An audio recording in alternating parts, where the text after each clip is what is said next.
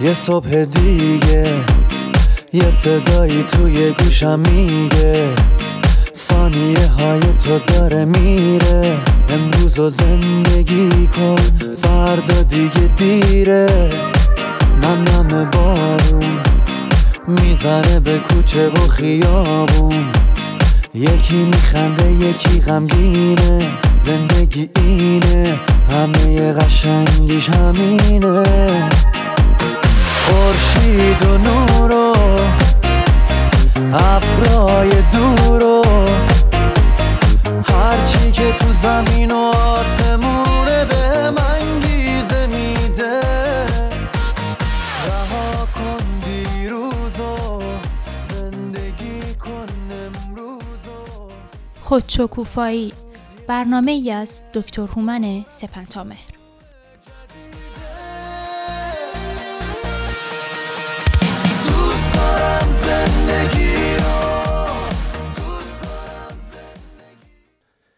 درود عرض ادب دارم به شما شنوندگان خوب رادیو بامداد و یاران و همراهان برنامه خودشکوفایی. هومن سپنتامر هستم روان درمانگر. همراه شما در چند دقیقه پیش رو با آموزه دیگه از آموزه های دانش نوین روانشناسی. در برنامه امروز به آخرین اما نه کم اهمیت ترین بیماری شخصیتی که تا کنون دربارش سخن نگفتیم یعنی بیماری شخصیتی اسکیزوتایپال می‌پردازیم.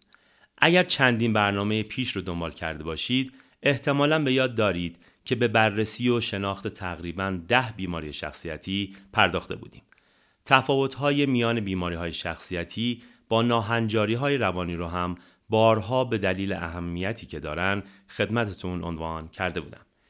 پیش از پرداختن به بیماری شخصیتی اسکیزوتایپال بایستی به یک نکته مهم اشاره کنم و اون اینکه شخصیت اسکیزوتایپال رو نباید به دلیل شباهت نام با بیماری اسکیزوفرنی اشتباه گرفت. اگرچه برخی از پژوهش‌های علمی گویای این هست که ممکنه احتمال شیوع ناهنجاری در میان وابستگان افراد اسکیزوفرنی کمی بالاتر باشه. افراد درگیر با بیماری شخصیت اسکیزوتایپال معمولا تعبیر و معنی ویژه‌ای به رویدادهای اتفاقی و بیمعنا میدن. مثلا به رخدادی که هیچ گونه معنا و مفهوم خاصی نداره معنایی ویژه نسبت میدن. چیزی شبیه رد شدن یک گربه سیاه از کنار اونها و مرتبط ساختن گربه با پیغامی خاص و یا پیامی از شخصی و یا دنیایی دیگه.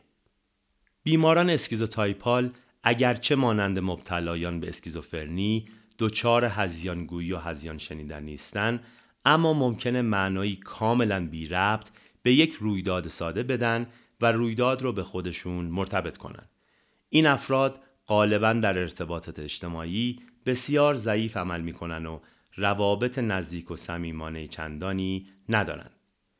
افراد اسکیزوتایپال ممکنه که بسیار خرافاتی باشن و همیشه درگیر افکاری خرافی، ماوراءالطبیعه و فراتر از جهان مادی باشند.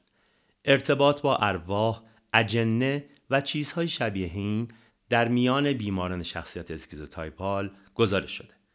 این افراد ممکنه ادعا کنند که دارای نیروهای فرابشری هستند و با دنیای غیب ارتباط دارند و یا حتی ادعای خدایی و پیغمبری داشته باشند.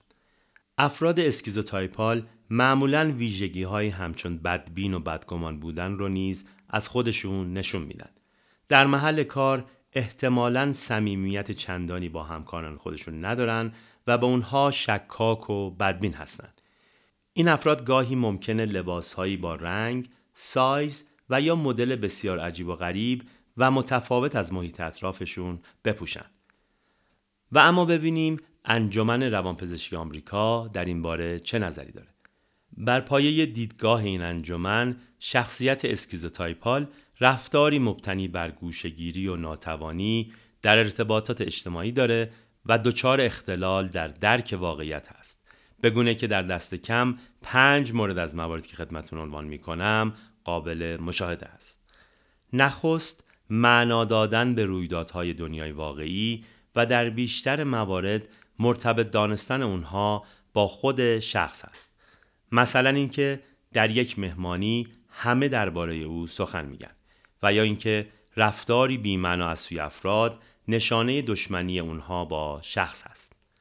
دوم داشتن باورهای خرافی، جادویی و فراتبیعی که در رفتار فرد نیز نمایان هست. مانند باور به تلپاتی، حس ششم و یا پیشگویی آینده. سوم داشتن تجاربی تخیلی و غیر واقعی است. مانند پرواز در خواب، گفتگو با پرندگان و چیزهایی شبیه اینها. چهارم شیوه اندیشه و سخن گفتنی غیر نرمال مانند استفاده فراوان از ایهام، ایجاز و استعاره و واجه مرتبط با معنویت و دنیای فرازمینی. پنجم داشتن ایده های بدگمانی و شک و تردید. ششم ابراز محبت و یا ارتباط عاطفی ناشایست و نابجا. هفتم رفتار و آرایش ظاهری عجیب نامتناسب با محیط و غیرعادی. هشتم نداشتن دوستان صمیمی و افراد نزدیک به خود به جز خانواده درجه یک و در پایان نهم حراس و استراب اجتماعی بسیار شدید که با گذر زمان آشنایی با افراد از بین نرفته و بیشتر مرتبط با باورهای بدگمانی و شکاکانه هست و نه قضاوت منفی دیگران درباره شخص. همونطور که ملاحظه می‌فرمایید شخصیت اسکیزوتایپال شخصیتی بسیار پیچیده است و با وجود شباهت هایی که به بیماری اسکیزوفرنی داره با اون تفاوت داره.